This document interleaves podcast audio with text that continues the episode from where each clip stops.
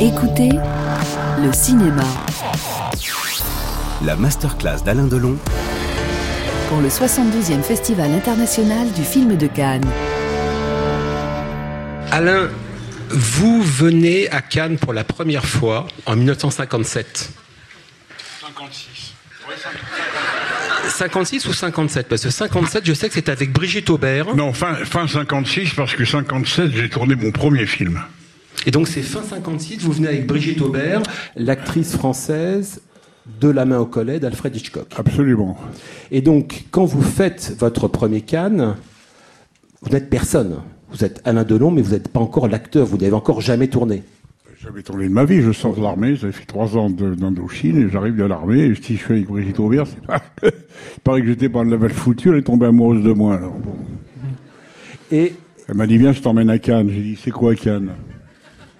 Voilà, c'est comme ça que ça s'est passé. Et racontez, racontez-nous votre premier Cannes.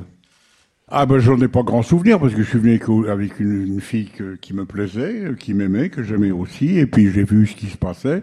Il y avait un autre copain à elle et à moi qui était Jean-Claude Brialy, qui n'est plus là malheureusement. Brigitte est encore vivante, hein, elle a 89 ans ou 10 ans. Et puis bon, j'ai j'ai regardé, j'ai monté les marches avec tout le monde, et puis j'ai quand même reconnu et j'ai quand même j'ai quand même senti qu'on demandait mais qui c'est celui-là, mais qui il est, il est, qu'est-ce qu'il a fait, d'où il vient, etc., etc. Parce que je vous demande pardon, c'est pas de la prétention, mais il paraît que j'étais pas mal foutu, que j'étais pas mal, voilà.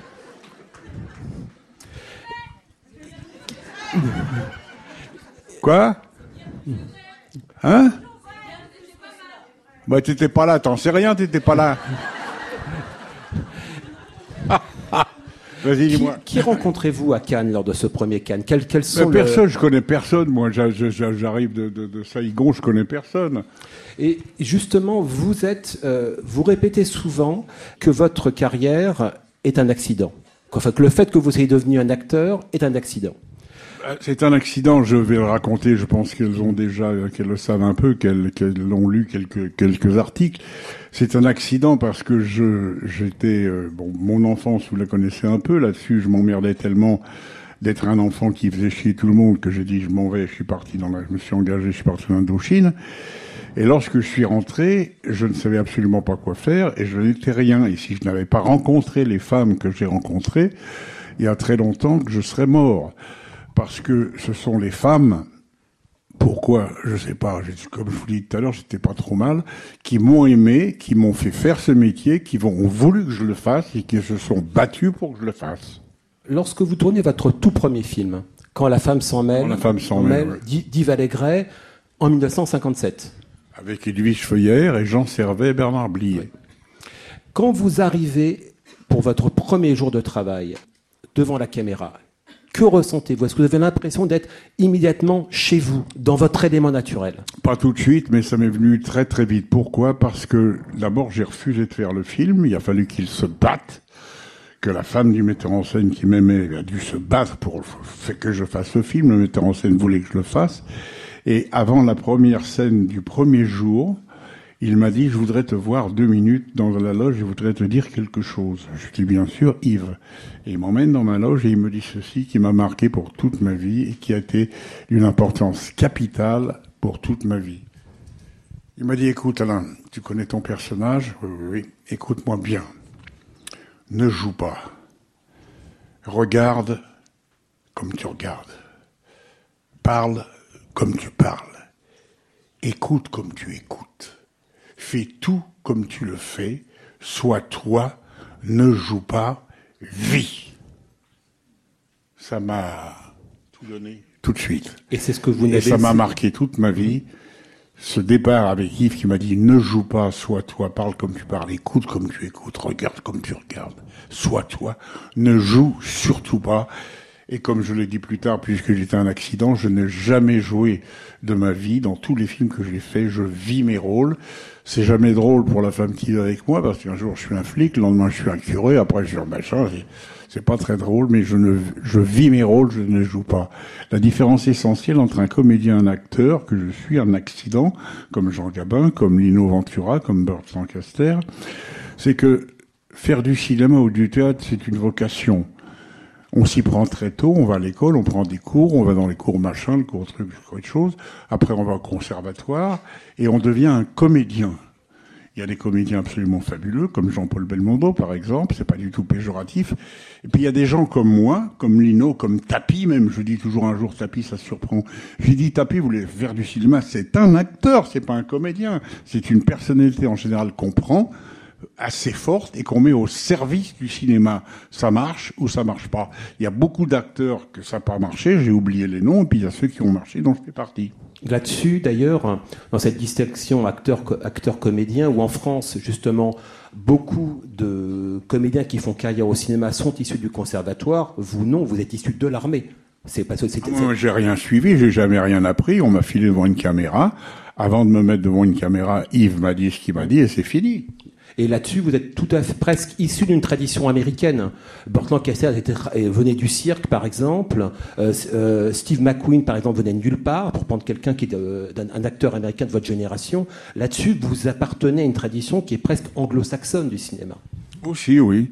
Mais ce qu'il y a surtout de surprenant et d'exceptionnel, c'est que je me suis tout de suite senti dans mon élément, comme si j'avais été écrit comme si ça avait été écrit que je devais faire ça. La caméra, c'est pour moi, c'est une femme que je regarde dans les yeux et j'ai tout de suite senti j'étais dans mon truc et ça ne s'est jamais arrêté parce que ça c'était en 57, j'étais que dalle. En 58, on m'a choisi un an après, moi, alors qu'il y avait 150 comédiens à Paris, on m'a choisi pour être le partenaire de Romy Schneider dans Christine. Hein. Et en 59, j'étais connu dans le monde entier. Ça fait un triomphe partout grâce à Plein Soleil de René Clément. Alors justement, Plein Soleil, donc vous incarnez le rôle désormais euh, mythique du criminel Ripley dans Plein Soleil. Ripley. Sauf que ce rôle ne vous était pas destiné. Hmm. Le rôle qui vous était destiné, c'était celui qui sera tenu par Maurice Renet, hmm. donc le rôle secondaire du fils de milliardaire Philippe Greenleaf, euh, qui est tué, euh, qui est tué au bout du premier tiers du film. Or, ce rôle de Ripley que vous allez en fait obtenir avec les dents, euh, vous l'obtenez au bout d'une nuit de discussion avec René Clément, les producteurs de Plein Soleil, les frères Hakim.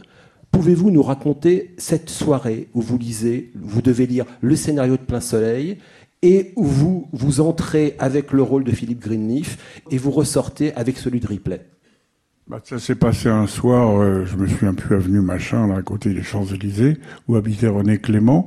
Il y avait les deux producteurs qui sont morts, bien sûr, maintenant, les frères Hakim, Robert et Raymond. Il y avait René Clément, et ça se passait chez lui, et il y avait sa femme, Bella, qui était une slave et qui était euh, tout pour René Clément, et qui le contrôlait, et qui le surveillait toujours, et en qui il avait une énorme foi, une énorme confiance. Et puis les producteurs commencent à me parler, et moi je dis ce que je pense gentiment. Je dis mais écoutez c'est pas pour moi. moi je... Mais enfin mais comment Mais comment vous parlez? Mais vous êtes qui? Vous êtes personne. On vous propose un rôle, vous nous parlez d'un autre. Mais si c'est pas comme ça, je dis écoutez moi vous faites ce que vous voulez. Je, je dis que ce rôle-là il n'est pas pour moi. Moi c'est celui-là. Mais qui êtes-vous pour parler comme ça? Vous n'avez jamais rien foutu. Ben, je lui dis, j'ai peut-être rien foutu. Mais si je lis, je dis, ça, c'est pas pour moi, c'est celui-là. Et je veux faire celui-là. Le, le, metteur en scène s'énerve un peu, dit, mais enfin, écoutez, Alain, vous êtes avec les producteurs, vous pouvez pas parler comme ça, vous n'avez jamais rien fait, elle n'est pas d'exemple. Et à ce moment-là, un silence se fait. Ben, moi, c'est comme ça. Si vous voulez pas que je fasse ça, ben, me prenez pas, prenez quelqu'un d'autre. Et à ce moment-là, il y avait Madame René Clément qui était au fond de la cuisine, là-bas, en train d'essuyer sa vaisselle et qui dit René chéri, les petits a raison. Ça a été fini, c'était terminé là. C'était fini. Et donc les petits a raison. comme quoi. Ah, c'est pas les trucs qu'on invente, ça. Hein. Voilà. Et donc, comme quoi rien ne vous était offert dans votre carrière. Vous êtes allé la chercher. Et donc, on n'a pas été la chercher, on me l'a amené. Ma carrière, j'entends. Votre carrière, mais ce rôle-là, vous êtes allé le ah, chercher. voilà. Ce rôle-là, comme le premier que j'avais refusé de faire, qui me se sont battus, qui me sont suppliés pour finir par faire le premier rôle le premier jour. Regarde comme tu regardes, parle comme tu parles, etc. Mais moi, je n'étais pas fait pour faire du cinéma. Moi, si j'avais pas fait du cinéma et si je n'avais pas eu les femmes, parce que ce sont les femmes qui m'ont fait faire du cinéma, que les femmes, excusez-moi, des femmes qui m'ont aimé, je le dis encore, j'étais pas mal foutu, paraît-il. Et je ne serais pas là aujourd'hui, il y a longtemps que je serais mort. Enfin, vous n'étiez pas fait pour faire du cinéma, mais c'est si vous ne faites pas du cinéma, personne n'est fait pour cela. hein. Ça, c'est véritablement. hein. Ah bon? À personne. Ah ben je ne sais pas. Euh, vraiment à personne. Nous allons passer un extrait de Plein Soleil et nous allons voir à quel point, à quel point Alain Delon est fait pour ce métier. S'il n'est pas fait pour ce métier, personne ne peut le faire.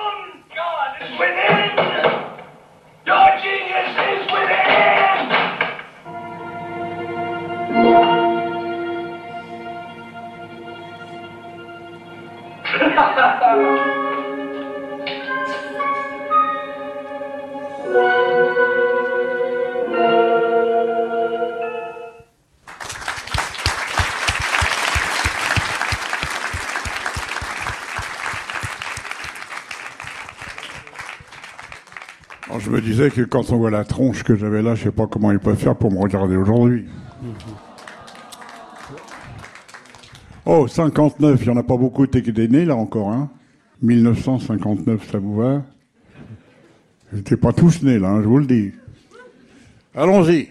J'ai choisi cet extrait, qui est, euh, plutôt dans la dernière partie du film, qu'au moment où votre personnage a endossé euh, l'identité de Philippe Greenleaf, c'est le moment où justement, pour ce film, où vous étiez presque trop jeune pour tenir un rôle de, garde du corps, euh, de garde du corps de quelqu'un qui était plus âgé que lui. Euh, donc ce film pour lequel vous étiez trop jeune, et tout d'un coup, à mi-chemin pour ce film-là, vous devenez l'acteur idéal, le seul acteur qui pouvait incarner Ripley. Ce qui me frappe dans cet extrait, et qui en fait nous frappera, nous spectateurs, pour toujours. Vous n'êtes pas seulement une belle gueule. Des belles gueules, il y en a eu plein dans le cinéma français. Il y en avait plein à l'époque. Euh, vous étiez même en concurrence. Il y en a plein. Enfin, à ce point-là, je ne sais pas. Mais attention. J'ai dit attention. J'ai dit vous n'étiez pas qu'une belle gueule. Et il y en avait quelques-unes des belles gueules, bon, quand même. Mais par contre, ce que vous avez et que personne d'autre n'a, c'est votre manière de bouger. Vous entrez, quand vous entrez dans un espace, vous vous appropriez cet espace-là. Et en fait, cet espace, tout d'un coup, devient le vôtre et personne d'autre. Et l'autre chose, dans chacun de vos gestes de cette scène-là, comme de tous vos films, chaque geste chez vous comporte une part de mystère. On ne sait pas ce que vous allez faire avec. Or, vous bougez non seulement comme aucun autre acteur de, votre génération ne savait le faire, mais en fait presque comme aucun autre acteur américain savait le faire. Du moins dans cette manière de s'en- de- de s'emparer d'un espace. Maestro, Ça, c'est René Respect. Clément. C'est René Clément. René Clément me disait justement, t'as ton décor, t'as une pièce, t'as une chambre, t'as une cuisine, t'as une salle de bain. C'est ton décor. Tu dois bouger dedans, vivre comme tu vis. Et là aussi, René me disait, sois toi, vis comme tu vivrais dans ton décor, fais ce que tu ferais, parle comme tu parles. Là, j'ai un décor où je dois faire semblant d'arranger une chambre pour montrer que j'ai couché là. Il me dit, fais ce que tu veux, défrais du papier. Et tout ce que je fais, c'est Clément qui me l'a demandé. Je le fais comme si je, l'avais dans la tête. Mais c'est, pour ça que je crois, je crois que, que j'avais un certain don. Euh, oui, oui, oui. C'est moi qu'on puisse dire. Vous tournez après plein soleil, Rocco et ses frères. Oui, ça, il faut toujours préciser Bah oui. parce que les gens, en général, le mettent à l'envers. Les gens pensent que j'ai fait Rocco d'abord et plein soleil après. Pas du tout. Rocco, je l'ai fait en 61. Et c'est parce que Visconti a vu plein soleil qu'il a été voir l'agent en disant je veux absolument que ce garçon qui joue avec Clément dans plein soleil soit Rocco. Et c'est comme ça que je suis devenu Rocco. Et s'il ne vous avait pas vu, Visconti n'aurait pas tourné Rocco. Il ne trouvait pas son Rocco, je- je pense il ne le pas, trouvait pas, et donc s'il ne vous avait pas vu, il n'y aurait pas eu Rocco et ses frères. Ça, je ne sais pas. Il aurait peut-être trouvé quelqu'un d'autre, mais j'en suis pas sûr. Il aurait trouvé moins bien. Merci Sam. Pouvez-vous euh, nous raconter votre rencontre avec Visconti? Bah, la rencontre avec Visconti, elle est très simple. Elle est grâce, à- elle est basée sur Plein Soleil. Là-dessus, il était en train de jouer une pièce, euh, je ne sais plus laquelle, à Londres. C'était Don Giovanni. Don Giovanni à Londres. Avec mon agent, son agent, on est monté à Londres le voir parce qu'il était au théâtre. Et là, elle m'a présenté à lui et il m'a dit euh, Vous êtes Rocco, j'ai vu Plein Soleil, j'ai vu Ripley. Rocco, ce sera vous, sauf si vous refusez, ce sera vous parce que je veux que ce soit vous. Vous parlez, vous, vous venez de mentionner votre agent, enfin, c'était Olga Horstig. Olga Horstig, c'est pas mon agent, c'est quelqu'un qui m'a, c'est Elvige Feuillère. Elle était l'agent d'Elvige Feuillère, de, de Michel Morgan, de Bernard Blier. Et c'est Elvige Feuillère qui, après mon premier film, lui avait parlé de moi, lui a dit, écoute, euh, Olga, il y a un garçon dans notre film qui, qui m'a l'air euh, plus qu'intéressant. Je, lui ai dit d'ailleurs, on n'arrête pas un cheval, dans sa course, lui dit-elle. Je voudrais que tu le vois parce que ça peut t'intéresser. Et c'est comme ça que moi j'ai connu Olga parce que je n'ai jamais, ça les gens le savent pas, je n'ai jamais eu d'agent de ma vie. Ça n'a pas arrêté. Et le seul agent qui a été contacté, c'est parce que c'était l'agent d'Edwige, qui est l'agent de Lucchino de Michel Morgan, et qui lui a dit, il faut voir ce garçon. Mais je n'ai jamais, jamais eu d'agent, et je ne sais pas aujourd'hui que je vais en avoir. Mais vous étiez très bien entouré au début de votre carrière. J'étais Très bien entouré. Comment vous, ça Vous êtes bien entouré, votre entourage. Ah oui, oui, oui. Voilà. Ce qui apparaît fondamental quand on commence dans la profession. Oui, mais mon entourage, c'était pas ma famille, ça. Ma famille n'existait pas. Je l'avais quitté à 17 ans pour partir en Indochine. J'étais entouré par les femmes qui m'aimaient, qui voulaient que je fasse ce métier. Elles avaient, je le dis, j'ai pas peur, en majorité toutes 5, 6, 7 ou 10 ans de plus que moi. Et puis, c'est tout. J'ai pas appelé les flics hein, quand ils m'ont sauté dessus. Avant de continuer de parler euh, de Lucchino Visconti, nous allons voir à la suite deux courts extraits. Le premier de Rocco et ses frères, le second du Guépard. 63. Tout à fait.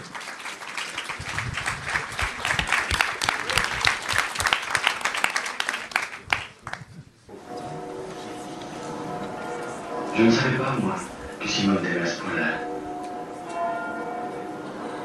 Je savais qu'il lui était arrivé quelque chose, qu'il avait changé. Lui qui était si bon. Non. Mais je n'avais pas compris que la cause de ce changement, c'était toi. C'est nain être poussé par le désespoir.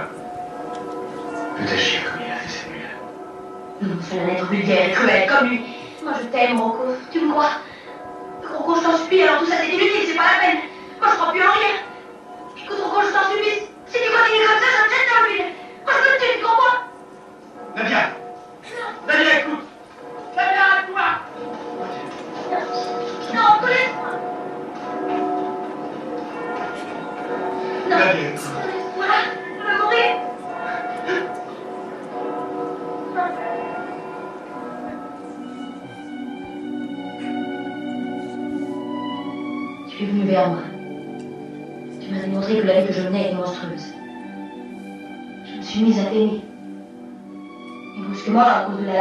lâcheté de la misérable, il m'a humilié devant toi, qui a voulu te ramener à sa médiocrité, et alors, brusquement, plus rien n'existe. Ce qui hier était sain est juste aujourd'hui devient une faute. Nous sommes coupables tous les deux, Nadia. Mais moi plus que toi. Il faut que tu Simone. Qu'est-ce que tu dis? Toi. Il n'a plus que toi. Oui, Simone a besoin de moi, oui. Oui, ça je le sais. Tu es content? Mais moi je suis là, j'existe. Dis encore. Alors comment tu résous le problème? Je crois que toi seul peux sauver Simone. Ah,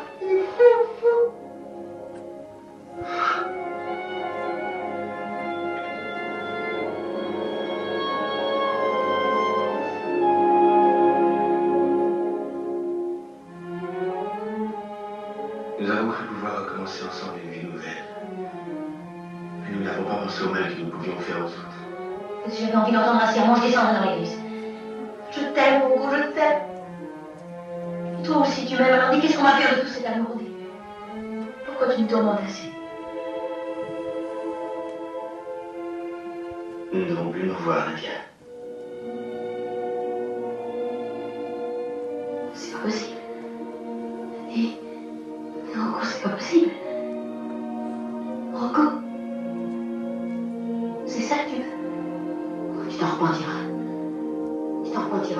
what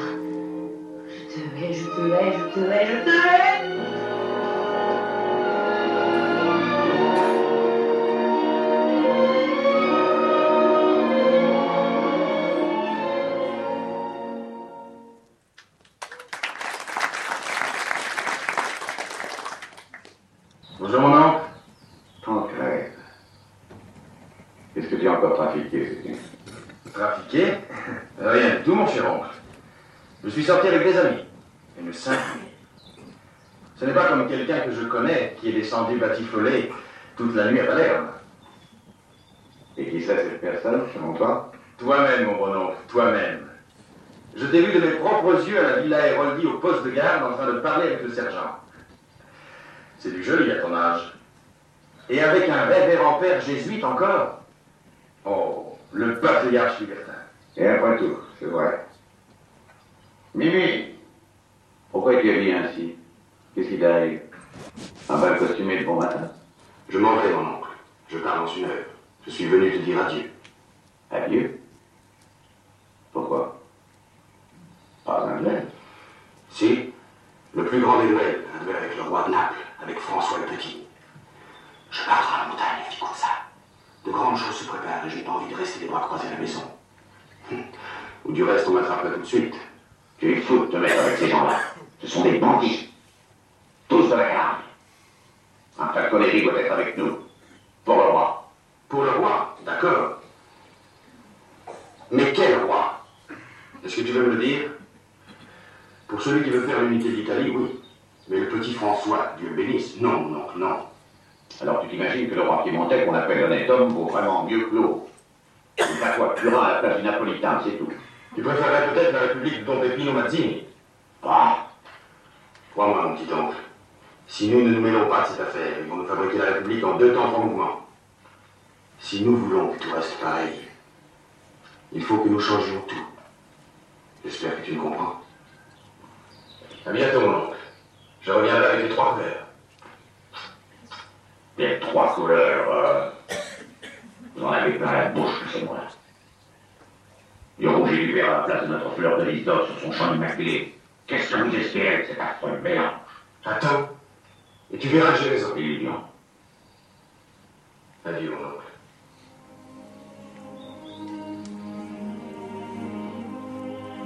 Adieu.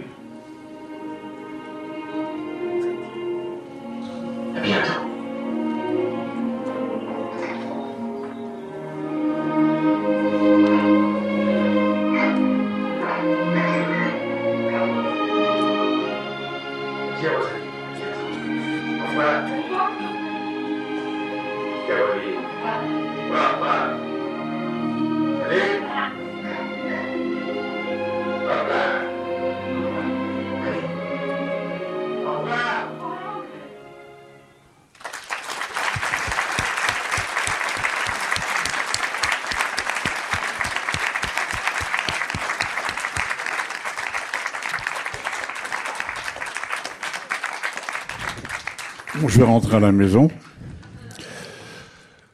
J'étais pas venu ici pour chialer. C'est pas euh, le guépard, mais c'est surtout cette scène merveilleuse avec euh, avec Annie qui n'est plus là, sur en haut de la cathédrale de Milan. Cette scène bouleversante qui m'a complètement démoli. Et ils s'en souviennent pas, bien sûr. Je l'aime, elle-même, je l'aime. Mais mon frère est amoureux d'elle et ce sacrifice que je fais, je le fais pour mon frère. Et... Non, non, c'est pas ça, c'est de voir Annie comme je l'ai vu là. Je pense que certains d'entre vous ont beaucoup vu le film avec Annie Girardot, ça m'a complètement, Ça m'a tué. Elle est magnifique. Magnifique. Ça m'a fait vraiment mal. Voilà, merci. Euh, juste pour rebondir sur la dernière image de l'extrait du guépard, quand vous voit sortir de la chambre, euh, de, la, chambre de votre oncle, donc incarné par, par euh, Burt Lancaster, et on vous voit avec, avec, ce chien. On a l'impression que cette image, c'est celle du film, hein, mais c'est presque une image qui, qui c'est vous, c'est vous dans la vie aussi un petit peu. C'est moi dans la vie avec mes chiens dans la vie. Il s'appelait Manu. Il est mort il y a longtemps, bien sûr. C'était mon chien. C'était votre chien. Et non seulement c'était mon chien, mais quand je parle, là, vous, si vous l'avez vu, il, il joue comme un acteur. Il me suit partout. Il me dit au revoir. Il veut pas me lâcher. C'est magnifique. C'est euh, aussi ce qui est frappant dans votre diptyque avec Visconti, euh, donc Rocco et le guépard, c'est qu'en fait les deux personnages que vous incarnez, c'est deux facettes de vous. Euh, dans Rocco, ce personnage, justement cette famille qui vient du sud, pauvre, pour aller dans le Milan du Nord, riche, industrieux, c'est vous, parce que vous, vous veniez d'une- famille d'un milieu défavorisé, vous venez de la banlieue, vous, vous avez été élevé à Bagneux, à Fresnes, et vous êtes passé par l'armée, et donc vous vous êtes élevé là où vous êtes. Et l'autre facette euh, de votre personnage dans le Guépard, c'est justement quelqu'un qui est en haut, qui appartient à l'aristocratie et qui incarne un ordre nouveau. Et en 1963, vous êtes la tête de pont euh, d'une nouvelle génération de comédiens. C'est vous qui le dites, oui. C'est moi qui le dis. ben, c'est ce, que- c'est ce que vous êtes. C'est ce que vous êtes. Mais je suis, je suis, je suis tout et je suis rien, Sam. Je suis ce qu'on a fait de moi. Je suis ce que. Je l'ai encore dit hier. On me dit pourquoi vous acceptez ce prix, etc. J'ai dit vous l'avez refusé ce prix. J'ai dit oui, il y a longtemps que je l'ai refusé parce que je souhaitais que vous le donniez à mes metteurs en scène. Parce que moi, je veux dire, j'ai été un premier violon, été un premier piano, ce que vous voulez. Mais j'ai eu des chefs d'orchestre comme Von Karajan, exceptionnels. Les Clément, les Visconti, les Melville, etc. J'ai dit, c'est à eux qu'il faut donner le prix, c'est pas à moi. Et puis, il y a quelques mois, euh, Thierry m'en a reparlé, il m'a dit qu'est-ce qu'on pourrait faire, etc.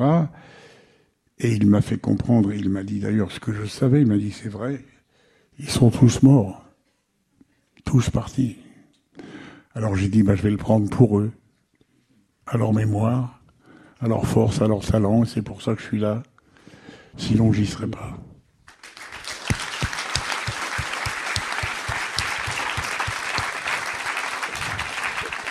Je voudrais vous demander su- sur Visconti, qui était votre maître, l'un de vos maîtres, qui est un réalisateur d'une rare exigence, pourriez-vous me décrire cette exigence? La discipline qu'il vous imposait sur un plateau? C'est pas la discipline qu'il m'imposait, c'est la discipline que m'imposait la demi-douzaine dont je vous ai cité les noms. Et il y en avait 40 autres. Mais c'était ceux-là, les grands. C'était ceux-là, vrai. Leur discipline, c'était, c'était pas une discipline, c'était le chef d'orchestre, le metteur en scène. Voilà ce que je veux, voilà ce que je veux voir, voilà ce que je veux comprendre, voilà ce que je veux sentir. Là, je veux sentir ton émotion, là, je veux que tu rigoles, là, je veux que tu sois entre les deux. C'était ça, c'est ça, c'est ça, chef d'orchestre, c'est ça, un, un Karajan. Et c'est ce qui était Visconti, c'est ce qui était Clément, quand il me disait le décor est à toi, je veux que dedans tu vives comme chez toi, et je veux pas que tu joues. Quand il me disait là, le lit, c'est ton lit, c'est chez toi, t'arraches tout, tu fais semblant d'avoir couché avec quelqu'un, t'es pas dans un décor, t'es chez toi, sois toi, fais comme tu fais. Et ils ont tous été comme ça. Et c'est pour ça que c'est extraordinaire. Lucchino, en plus, est celui, vous ne le savez peut-être plus, vous le savez, ça, mais vous en souvenez plus, c'est le premier qui m'a fait faire du théâtre. En 1960. Elle était pas née, la petite, là. En 1960, avec Romy Schneider. Oui. Dommage à, qu'elle s- ouais. à Paris, au théâtre de Paris. Dommage qu'elle soit une putain de Dommage Ford. qu'elle soit une prostituée, cette euh, pièce anglaise traduite, et c'est c'est Lucchino qui nous a dirigé pour la première fois en 60. Oui. Et moi, en 57, je rentrais de, de, de l'armée en 56. Euh, vous, vous En dans- 56, c'est un truc, ça, je dis toujours, je, je dis toujours parce que c'est un, c'est un souvenir fabuleux. On avait, il y avait la rue Catina à Saigon, qui est un peu les Champs-Élysées de Saigon, et il y avait des cinémas. Et un soir au cinéma avec des copains, on a été voir en 1954 ou 5 à Saigon touchez pas au Grisby. Gabin, Moreau, Doradol et tout, paf. Et Ventura. Ventura. Ventura. Et quand j'ai été la première fois dans Mélodie en sous-sol, tourner avec Jean, je lui raconte l'histoire. Il riait comme un fou.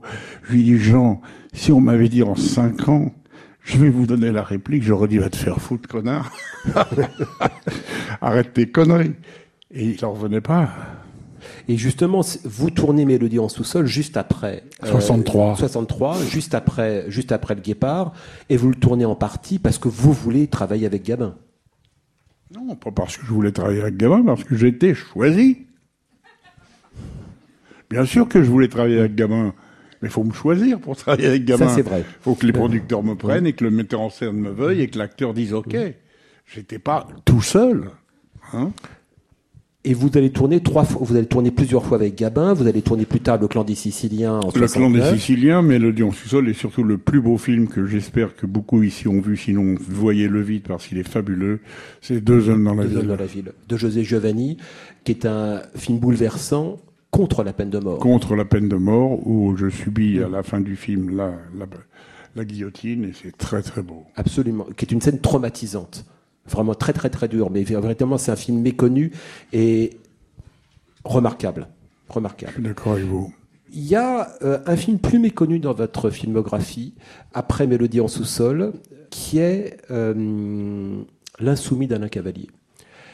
C'est un film plus méconnu et pourtant euh, qui gagnerait vraiment à avoir une réputation plus grande. C'est d'abord le premier film que vous produisez. Premier film que je produisais en 64. Voilà. Euh, L'indice, en fait, que très tôt, vous prenez votre, votre carrière en main, et carrière que vous ne lâcherez plus jamais. Vous êtes justement de cette race d'acteurs qui ont toujours été indépendants, qui ont toujours, toujours, présidé aux rênes de leur destinée. La deuxième chose aussi très importante dans la, dans d'Alain Cavalier, c'est que c'est un des rares films français contre la guerre d'Algérie. Euh, vous incarnez justement un ancien, de la guerre, un ancien soldat de la guerre d'Algérie euh, qui se retrouve du côté de l'OS et qui, refusant d'exécuter une avocate euh, liée au, FLN, se retrouve en fait la cible de ces anciens commanditaires de l'OS. Vous tournez avec Alain Cavalier et c'est la première fois que vous tournez avec un metteur en scène de votre génération, qui a, je crois, trois ans de plus, de, plus que vous. Pour vos débuts dans la production, c'est comme un film pour le moins gonflé. Vous n'avez peur de rien. Ben non, sinon je serais pas là. Euh, mais c'est le premier film que j'ai produit, effectivement. Il y avait les Massari aussi dans les Absolument, Massari, qui est dans le rôle de l'avocate, qui est magnifique. Magnifique. Et j'ai eu envie de produire ce film-là en 64 à cause de, l'histoire d'abord, mais surtout il faut comprendre pourquoi j'ai été producteur, parce que j'ai produit après une 25e, une 20, 20, 20, 25 films ou quelque chose, dont les Borsalino et tous les films où le public le souhaitait, où tous les films où y avait le mot flic dedans, parole de flic, pour la peau d'un flic, machin. J'ai produit tous ces films-là que le public voulait que je fasse, parce que je ne suis pas un auteur. Je ne suis pas un écrivain. Je ne sais pas écrire. J'ai pas été à l'école. Donc ma seule force pour moi, c'était d'être patron du film. Et pour être patron du film, il fallait que je sois producteur. Ça me permettait de d'engager les auteurs, Jean Co, Jean-Claude Carrière, d'engager les metteurs en scène, d'engager les chefs opérateurs, d'engager les acteurs. J'étais le maître et le patron du film. Et c'était la seule façon pour moi de faire ce que je ne pouvais pas faire si j'avais été comme euh, Audiard. J'aurais écrit pour Gabin, j'aurais écrit pour Montand, j'aurais dit, vous voyez ce que je veux dire. Donc je suis devenu producteur parce que je n'étais pas auteur. J'aimerais y a, revenir sur une image du film de l'insoumis, qui est la fin, qui est une fin extraordinaire, où votre personnage, finalement abattu par, enfin blessé à mort par ses anciens commanditaires de l'OS, va mourir seul au milieu des chevaux. C'est votre première mort au cinéma, la première d'une longue série de morts au cinéma, parce que vous êtes un comédien qui sait extrêmement bien mourir, vous êtes un comédien tragique, tragique, Bah oui, vos morts au cinéma, si vous voulez, je pense euh, au samouraï, je pense à la veuve Couder, je pense au tueur de San Francisco. Euh, vous avez, euh, vous, vous, incarnez le personnage tragique par excellence. Mais justement, pour revenir à l'insoumis, cette manière dont vous voit mourir seul au milieu des chevaux, Sterling Hayden, je cherchais le mot parce que j'ai des problèmes de thyroïdite. Vous en souviendrez peut-être, vous, eux s'en souviendront pas, il y a un grand acteur américain qui s'appelait Sterling Hayden. Qui a tourné un film dont j'ai oublié le titre. Quand la ville d'or de John Huston, comme la vie d'or, et qui mourait à la fin au milieu de ses chevaux. absolument. Et j'ai fait cette fin de l'insoumis en souvenir, en émotion, en remerciement de l'acteur qui était Sterling Hayden. Et c'est pour ça que j'ai voulu mourir au milieu de chevaux et de mes chevaux.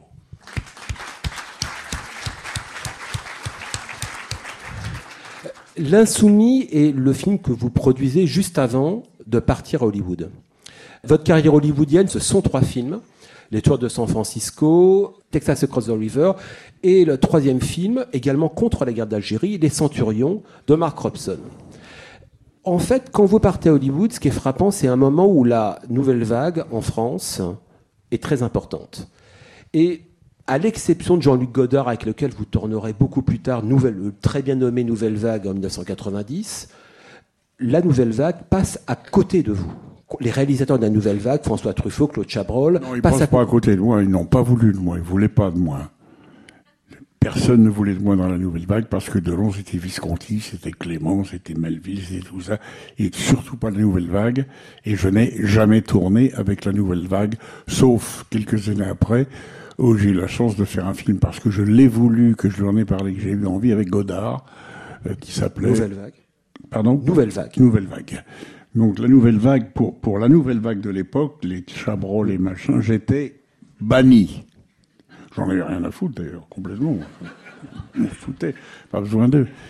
Mais ça n'a aucun rapport avec l'Amérique. Je suis parti avec l'Amérique parce que j'ai ces propositions américaines, parce que j'ai un grand producteur, Selznick, de la métro Goldwyn Mayer, qui voulait que je vienne faire une carrière en Amérique. Vous étiez sous contrat avec la MGM. J'étais c'est très, très, deux ans et je j'ai foutu le camp parce que je, la France me manquait trop, Paris me manquait trop, le cinéma français et j'ai dit merci les Américains, je suis revenu. Parce que cette carrière-là, si vous aviez voulu la faire, vous l'auriez faite. J'aurais pu la faire, oui. Ils me voulaient. Mais je- euh, vivre en Amérique, excusez-moi, ça va me va pas, ça me va pas. C'est d'ailleurs c'est en revenant euh, des États-Unis, donc dans la deuxième moitié des années 60, que vous allez enchaîner une série de films qui sont parmi euh, les cimes de votre filmographie.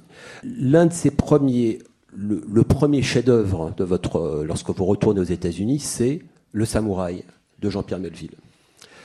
Le Samouraï, c'est un scénario que Jean-Pierre Melville écrit avec vous en tête, personne d'autre. Et d'ailleurs, si euh, vous aviez dit non, ce film ne serait jamais advenu. Pouvez-vous nous raconter votre première rencontre avec Melville? Lorsqu'il va chez vous, dans votre hôtel particulier, avenue de Messine, vous lire en personne le scénario du Samouraï? Ça va aller très vite et c'est très simple parce qu'effectivement, il m'a donné rendez-vous, comme vous le savez, Avenue de Messi dans mon hôtel particulier. On s'est assis dans le salon, il avait son scénario, il m'a dit, écoutez Alain, je vais vous lire une histoire, c'est mon scénario, c'est ce que je souhaiterais faire avec vous, je l'ai écrit pour vous, euh, ça s'appelle Le Samouraï. Je savais ce qu'était qu'un samouraï, puisque vous le savez, depuis très longtemps, je suis une star au Japon, depuis plein soleil. Il m'appelle le samouraï du printemps, enfin tout ce qu'on veut. Et Melville commence à me raconter l'histoire. Et je suis là assis. Et au bout de 4-5 minutes, il me raconte l'histoire. Je suis là. et, euh, Jeff, je m'appelais Jeff. Jeff Costello. Jeff Costello faisait ça, faisait ça. Et j'avais pas encore dit un mot. Et je l'arrête comme ça. Je lui dis, mais Jean-Pierre, ça fait 5 minutes que vous me racontez l'histoire et j'ai pas dit un mot. Il me dit, non, non, pas encore, ça viendra plus tard. Je lui dis, alors c'est pas la peine d'être plus loin, je fais le film.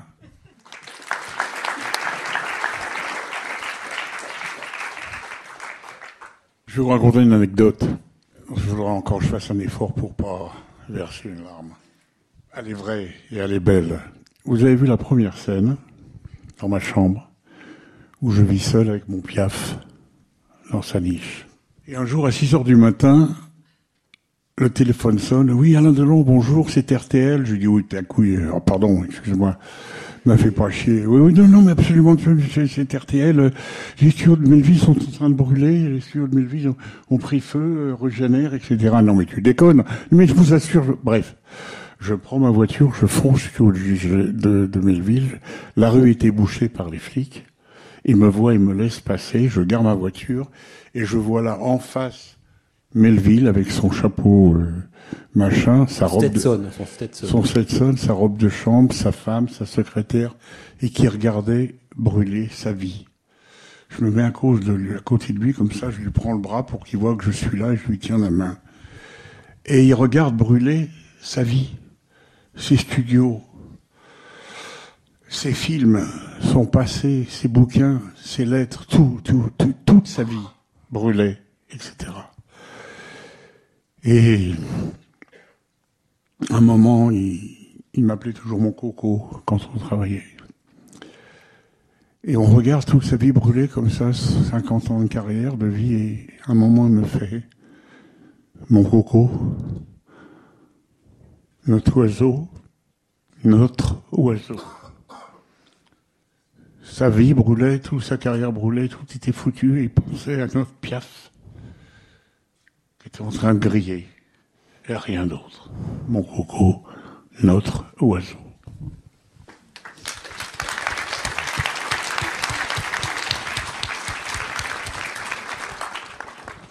La musique que l'on écoute dans le Samouraï, c'est François Droubet.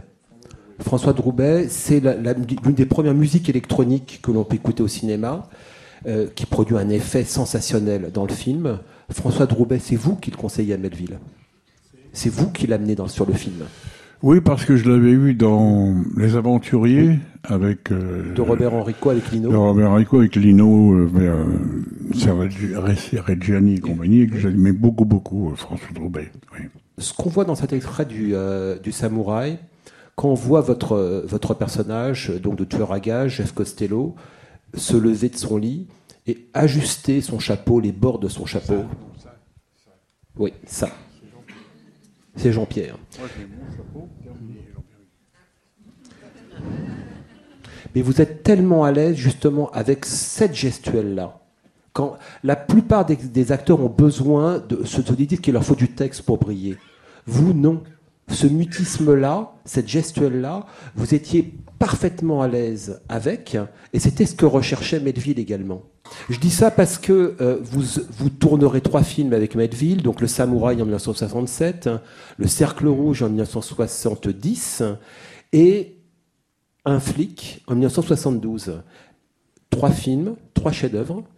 Et votre collaboration avec Melville est peut-être l'une des plus fructueuses, euh, va vous former tous les deux un des couples les plus harmonieux d'histoire du cinéma. Je dis pas ça pour vous passer de la, de la brillantine, hein, c'est pas ça. C'est que votre entente euh, qui se passe de mots est l'une des plus fortes que l'on ait pu euh, voir sur un écran.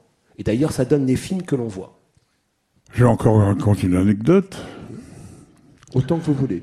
On avait un quatrième film en projet avec Jean-Pierre qui s'appelait, je ne me souviens plus maintenant, Arsène Lupin. Arsène Lupin. Et puis un jour, Jean-Pierre est invité à, à déjeuner par un grand ami à lui qui faisait un petit peu de cinéma, c'est un journaliste, qui a touché à la caméra parce qu'il était tellement impressionné par Jean-Pierre, par Melville, et qui voulait être un sous Melville. Vous le connaissez très bien, les gens le connaissent aussi très bien, il s'appelle Philippe Labro. Oui. Et un jour, Philippe l'appelle, lui dit, viens, on va déjeuner à côté de, je sais pas quoi, dans un bistrot, là, je voudrais te parler de quelque chose, etc. Et Philippe faisait souvent rire euh, Jean-Pierre, lui amusait, lui raconter des conneries, des histoires. Et bref, ils sont en train de déjeuner. Et puis, euh, Philippe lui raconte une connerie. Et Jean-Pierre, qui adorait les bêtises, qui adorait les histoires, se met à rire, fait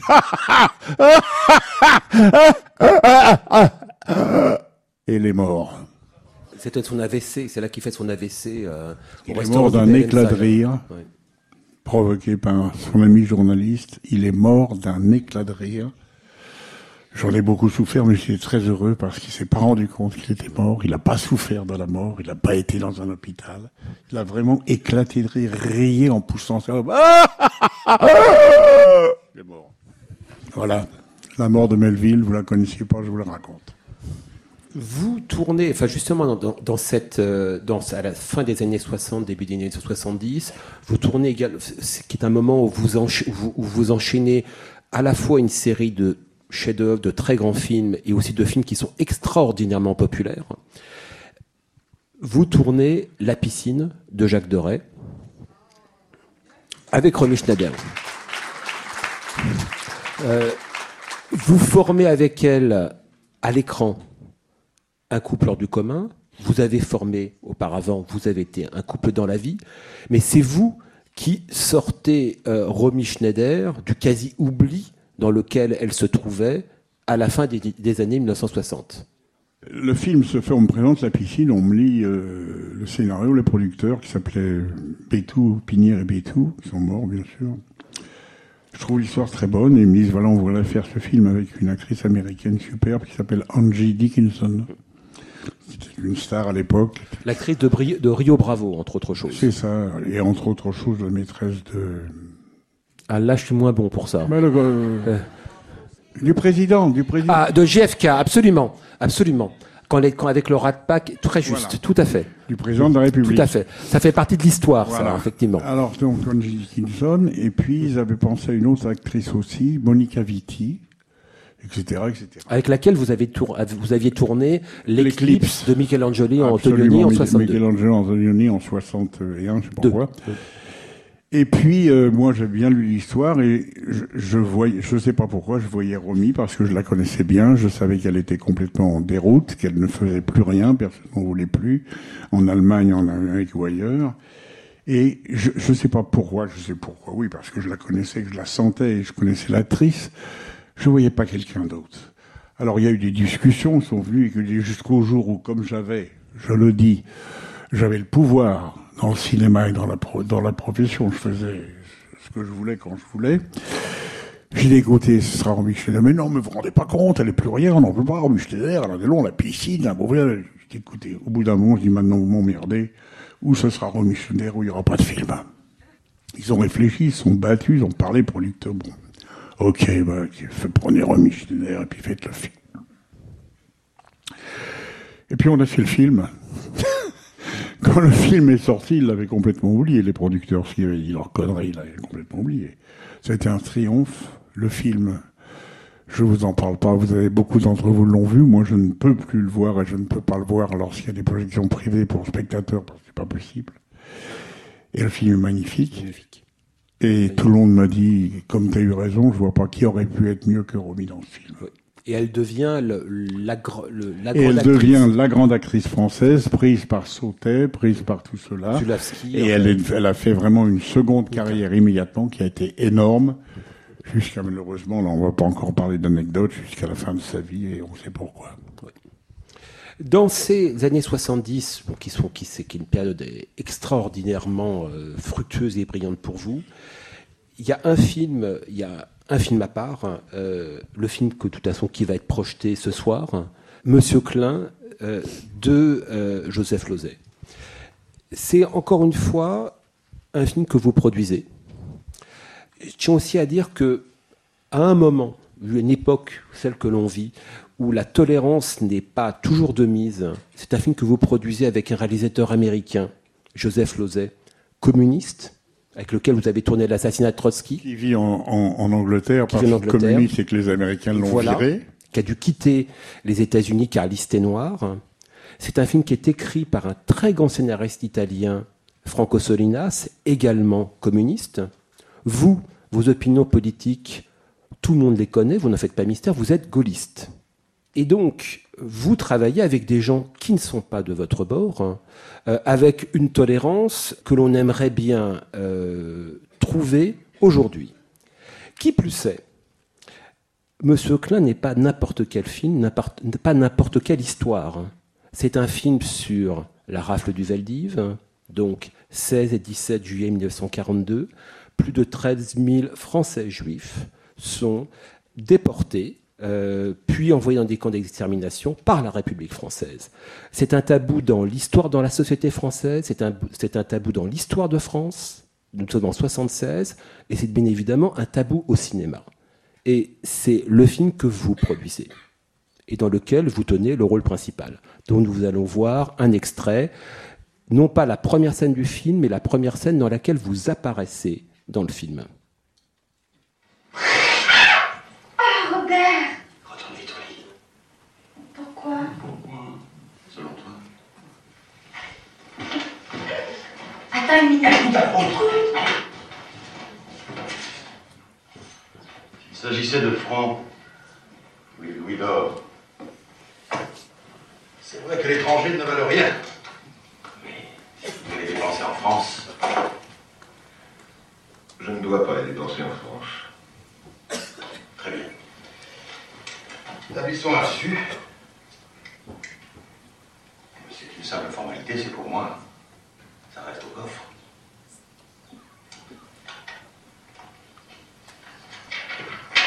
Bien, tenez, faites-le vous-même. À moins que vous ayez un certificat ou reçu de la personne qui vous l'a vendu. Non. Non. Non, nous l'avons toujours eu à la maison. Enfin, depuis toujours. Peut-être mon grand-père, parce qu'il est venu de Hollande.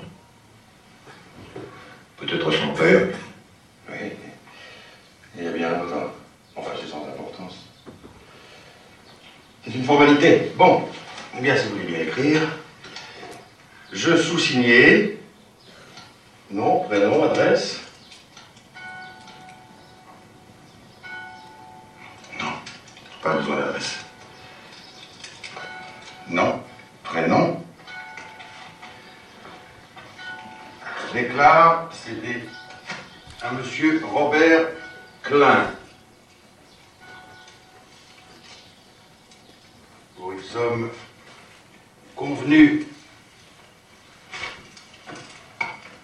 et qui me satisfait. Convenu et satisfait. Un tableau d'Adrien Van Ostade.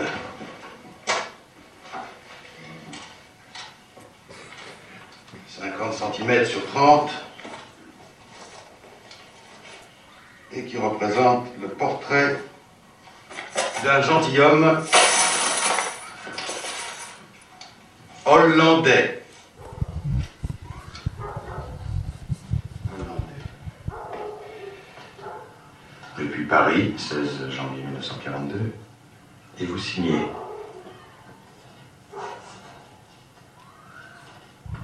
Voilà.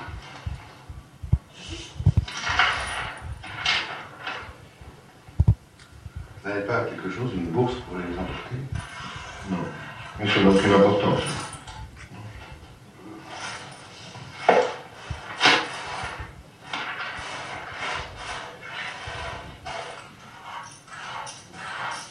Vous ne les comptez pas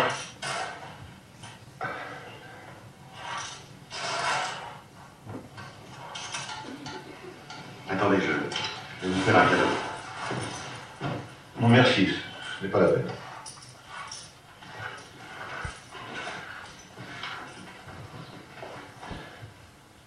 Je peux en prendre une. J'ai des amis qui sont dans la même situation que moi et peut-être que. Oui, bien sûr. Bien que j'aimerais mieux. Oui, enfin, récemment, beaucoup de comme vous sont venus me voir avec une grande urgence de vendre. Je vous assure que c'est très désagréable pour moi. C'est embarrassant. Et bien souvent, je préférais ne pas acheter. Alors n'achetez pas.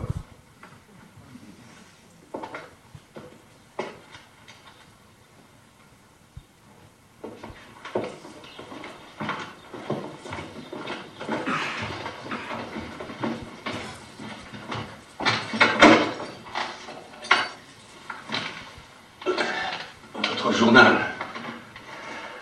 Vous avez dû laisser tomber.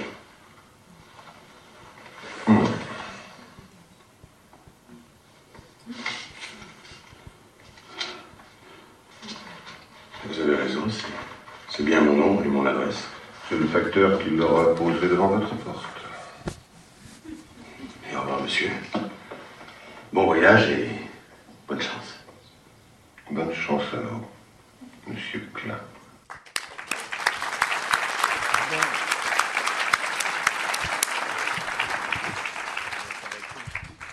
Jouer dans ce film-là, vous étiez au sommet de votre notoriété. Vous acceptez de produire et de jouer dans le film le plus risqué qui soit. Mais c'est ça qui m'excite. Plusieurs choses. Euh, quand on vous voit donc dans le film, vous incarnez un marchand d'art hein, qui achète à vil prix euh, des œuvres d'art euh, à des Français juifs qui ont besoin ou qui essayent de quitter le pays alors que se prépare la fameuse rafle. Votre personnage, ce marchand d'art, sera pris au piège de son identité, au piège de son patronyme, Monsieur Klein, et soupçonné par euh, le pouvoir vichysois d'être lui aussi juif et terminera dans cette fameuse rafle et donc déporté lui aussi. Quand on vous voit dans cette scène euh, extraordinaire, vous s'emparez, on vous voit votre personnage, on voit, votre personnage s'emparer de cette toile dans un stade. Et le plaisir qu'a votre personnage de, découvrir cette toile, de découvrir ce dessin, on comprend tout de suite que ce plaisir-là n'est pas fin parce que vous êtes un grand collectionneur d'art, vous avez un goût très affirmé, et ce plaisir-là, on le sent à l'écran. Vous n'avez pas choisi ce personnage-là par hasard. Non, parce que j'ai voulu faire ce personnage, j'ai voulu faire ce film, le produire, c'est autre chose. Mais j'ai voulu le faire justement parce que c'était tout ce que je n'avais jamais fait, tout ce que je n'étais pas, et tout ce que j'allais découvrir. Et jusqu'à la fin, qui pour moi était absolument bouleversante, c'est que j'avais un- mon partenaire qui s'appelait Celui qui joue votre avocat, Michel, Oui. Lons- Michael- Michel Lonsdal, qui, euh, au moment de la Ralph du Veldiv, me court après et qui m'appelle euh, Robert, Robert, Robert. Robert, Robert. Et la fin n'était pas du tout comme ça. La fin, il me rejoignait, il m'arrêtait et il m'enlevait de la foule et il m'enlevait de la Ralph et du Veldiv, etc. Je lui dis, Joseph, je veux pas ça. Je veux aller jusqu'au bout. Je veux justement, parce que je n'ai jamais fait ça, je veux vivre exactement comme le Robert Klein que je ne suis pas, mais que je pourrais être. Je veux pas qu'il m'arrête. Je veux faire la Ralph du Veldiv. Je suis emporté. Je sais où je vais. On va m'emmener dans le métro, dans le train, et on va me tuer. Et je veux cette fin-là. Voilà pourquoi je l'ai fait. Ce qui est important aussi, c'est que ces événements-là, enfin, je veux dire, vous en avez été le contemporain, non pas le témoin, mais le contemporain. Oui. Parce que vous appartenez à une génération qui a connu la Deuxième Guerre mondiale. Absolument. Voilà. Et quels souvenirs en gardez-vous?